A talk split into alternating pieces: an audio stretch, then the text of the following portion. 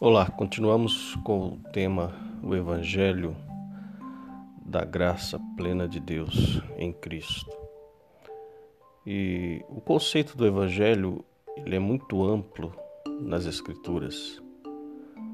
Nós falamos do Evangelho, a boa notícia, as boas novas, é, como salvação da condenação do pecado salvação do domínio, do controle do pecado e salvação também da presença do pecado. Estamos falando neste, episódio agora sobre a salvação da condenação. É, a salvação da condenação do pecado tem a ver com o sacrifício de Cristo. Claro que todo o Evangelho tem a ver com o sacrifício, a cruz e a ressurreição de Jesus, mas é, a gente nota que as Escrituras elas tratam muito a respeito é, desse, dessa área da salvação da condenação, é, mostrando a, o sacrifício de Cristo, né, o cordeiro que foi morto antes da fundação do mundo. E é importante a gente conhecer isso tudo que é ensinado, essa didática, essa pedagogia simples, é, clara que Deus revela para nós nas Escrituras. Isso vai nos ajudar muito no entendimento. É, infelizmente, há uma ênfase muito grande só nesse aspecto do Evangelho.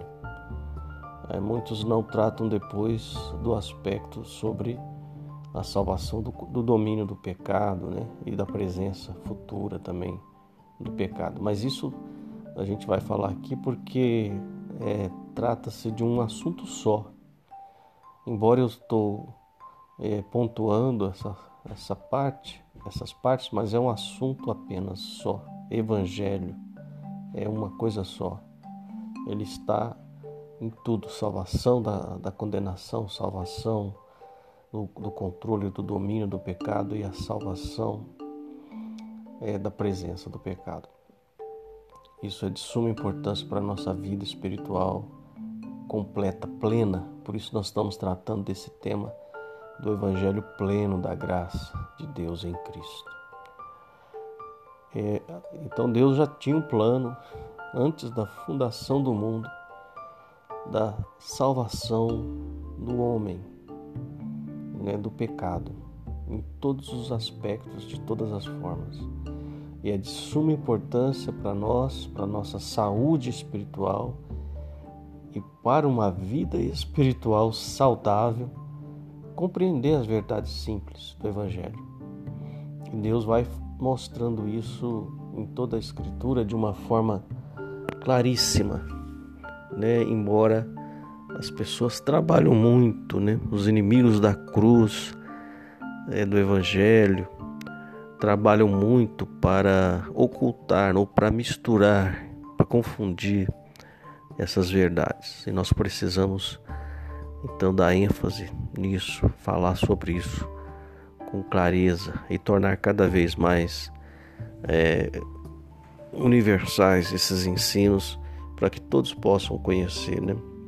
Todos possam ter entendimento da verdade revelada por Cristo. Então notamos que desde lá da, do Gênesis ah, nós vemos essas verdades da salvação do homem né, da condenação do pecado sendo reveladas por Deus já no início, logo após a queda. E até antes, viu? Até antes, é, a gente nota as, a forma pedagógica como que Deus é, faz para mostrar como é o processo da salvação, da libertação, né, da, da condenação do pecado embora está registrado a queda lá em Gênesis, no capítulo 3, a gente nota que o ensino da salvação já está logo no início, né? no, no Gênesis 1, por exemplo. O próprio apóstolo Paulo faz uso é, da metáfora da criação para ensinar sobre a salvação. Lá em, em 2 Coríntios, ele fala a respeito disso. Porque o Deus né, que diz que das trevas resplandecesse a luz, foi quem resplandeceu em nossos corações né, para a glória é, do Evangelho da graça de Deus em Cristo.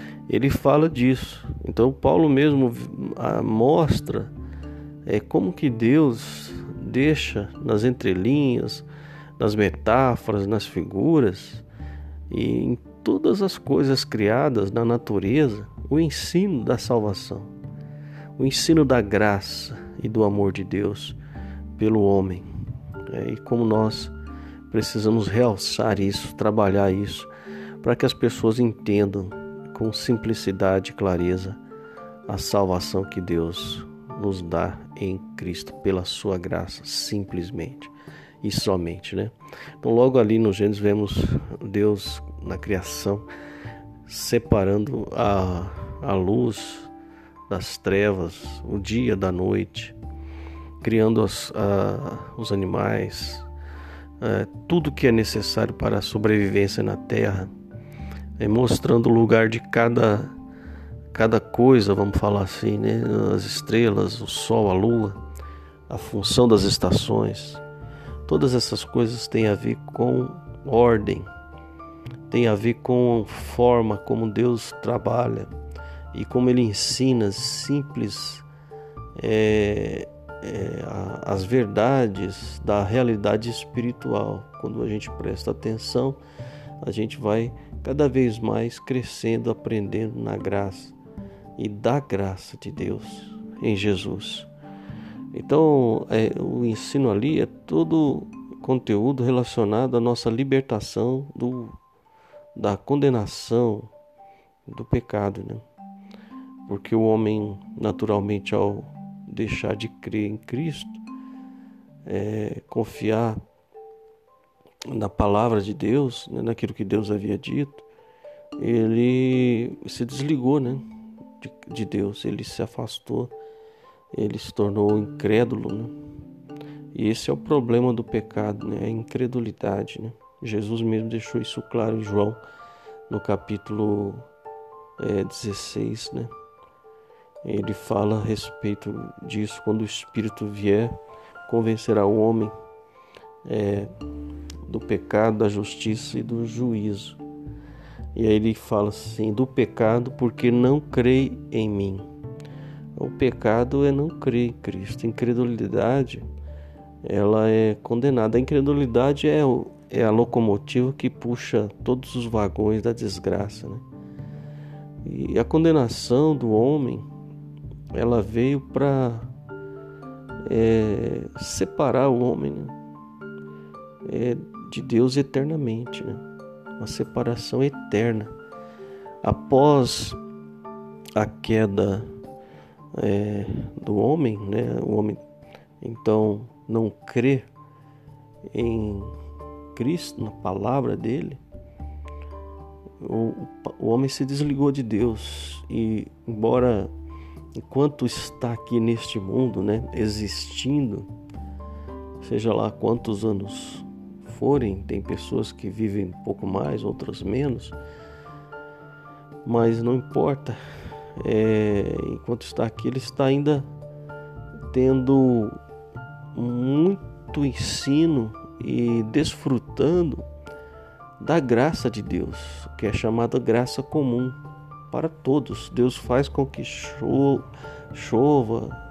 Deus faz com que o sol brilhe sobre todos, indistintamente.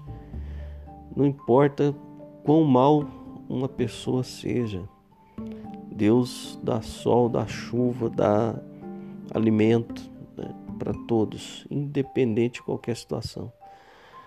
Porém, é, quando o homem nessa condição né, de pecado, ele morre, né, a sua existência aqui se finda, acaba então ele parte para a eternidade, ele morre e parte desligado de Deus, né? na incredulidade. Ele morre é, sem ser religado a Cristo. E, aí, essa é a, a condenação né? do, do, do ser humano. Ele está então condenado a viver separado de Deus eternamente. E aí as escrituras ensinam a respeito dessa separação como um horror mesmo, né?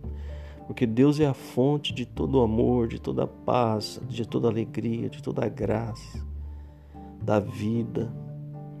E ao ser, o ser humano, ao ser desligado eternamente de tudo isso, é um horror, né? Ele não tem mais nada, não tem satisfação, não tem paz eternamente, né? separado de Deus, né? Essa é a condenação do homem. Ah, muitas pessoas acreditam que o ser humano é, ele tem já essa forma de conseguir por si mesmo uma religação com Deus é, pelo que ele faz ou, né, ou deixa de fazer. E as escrituras ensinam que isso não, não é verdade, né? E Jesus fala muito a respeito disso, porque ele ensina que é, ele não veio para condenar o mundo, porque o mundo já está condenado, né? O mundo foi condenado lá atrás, é, quando houve a queda no pecado, na incredulidade. Entende? Então não independe se o cara faz isso ou deixa de fazer aquilo, não, não importa. Ele precisa ser religado com Deus, mas isso não depende dele, né? É uma obra da graça de Deus no seu coração pela fé. Essa religação tem a ver com o crer e o confiar na graça e no amor de Deus, que é o que Jesus então é, faz né, e é ensinado em toda a Escritura, pelo Evangelho, pela boa notícia, é, é, em símbolos né, lá na, no Antigo Testamento e concretizado na pessoa de Jesus, quando ele chega e ensina e vive e morre e ressuscita né, e, e, e revela toda, todo o plano da graça de Deus para a vida do ser humano. Portanto, é de suma importância né, que as pessoas também compreendam isso. E, e a, a linguagem ela é muito rica em detalhes a respeito dessa obra da salvação, da condenação do pecado efetuada por Deus em Jesus. Maravilha, uma benção, uma coisa que a gente não pode deixar de falar e as pessoas não podem é, deixar de, de ouvir essas, essa maravilha né, do Evangelho. E não tem nada a ver com a religião, com práticas é, de obras humanas, tem a ver com graça. Né? Graça é de graça. Graça é um presente, é um dom que Deus dá livremente. É, e todo aquele que crê, então, ele ele é novamente religado a Deus. Né? Então a gente nota como que Deus traz, por exemplo, a figura da salvação da condenação, é, começando de um modo muito simples, apresentando um cordeiro. Um cordeiro. Lá no Éden, quando Deus fala com Adão, quando Deus fala com Eva a respeito do que havia acontecido, né, eles então estavam ali cobertos com aquelas folhas de figueira, né? E Deus então os cobre com aquelas é, peles de animais que provavelmente eram cordeiros, ovelhas, figurando ali, tendo o símbolo do sacrifício de Cristo. Quando então Deus os veste ali simbolicamente né, mostrando que alguém inocente precisou é, pagar pelo que eles fizeram. Né? Então Cristo sofreu a condenação é, do nosso pecado, ele que não tinha e não tem pecado algum, ele sofreu a condenação do nosso pecado para que pudéssemos é, sermos é, novamente religados com Deus, sermos cobertos. É tudo uma figura de linguagem, um ensino da realidade espiritual. Porque a nudez, é, é, no caso de Adão e Eva, não era apenas física, mas espiritual, né? Era uma nudez espiritual que foi coberto pelo sangue do Cordeiro que foi derramado. Então a gente vê essa simples analogia é, sendo ensinada na Escritura e em todo o Antigo Testamento, até a vinda do Cordeiro de Deus que tira o pecado do mundo. Então isso é maravilhoso. É, entender isso, é, essa boa notícia da salvação, da condenação, que está em toda a Escritura, com muita ênfase a respeito disso, é magnífico. Entende? Então, isso é, é muito importante para a nossa saúde espiritual. É, veja que não tem nada a ver com você frequentar uma, um culto, uma igreja, uma missa ou qualquer outro tipo de programação que os homens criaram, né, segundo as suas crenças, é, os, o, o misticismo ou pensamentos religiosos de qualquer tipo. Nada disso tem a ver com Deus, tem a ver só com o homem, porque Deus mesmo ele já fez tudo para que o ser humano pudesse é, voltar a ser religado com Ele. É, você crê, confia no que Jesus fez. Veja só, é uma dádiva é um presente, é graça, é amor, é Deus dando tudo para quem não merece nada. É, aqueles que rejeitaram, aqueles que se tornaram inimigos, são reconciliados é, com Deus pela fé em Jesus Cristo. Há tanta coisa linda no Evangelho a respeito disso que é inesgotável. A gente não tem condições, não existe condições humanas de esvaziar todas as belezas é, dessa obra magnífica de Cristo em nosso favor. É, não existe poesia, não existe música, não existe nenhum tipo de literatura, analogia, símbolo, comparação que possa descrever com é, perfeição, né, completa a obra de Cristo e esgotar, porque é impressionante. Quanto mais você é, olha, quanto mais você observa a obra do, do Evangelho, da cruz, mais é, você fica deslumbrado mais você fica maravilhado de ver quão grande é o amor de Deus por nós e que o homem é, depende é, deve, deveria só né, confiar nesse amor né, um amor inesgotável incondicional gratuito que Deus oferece em Jesus.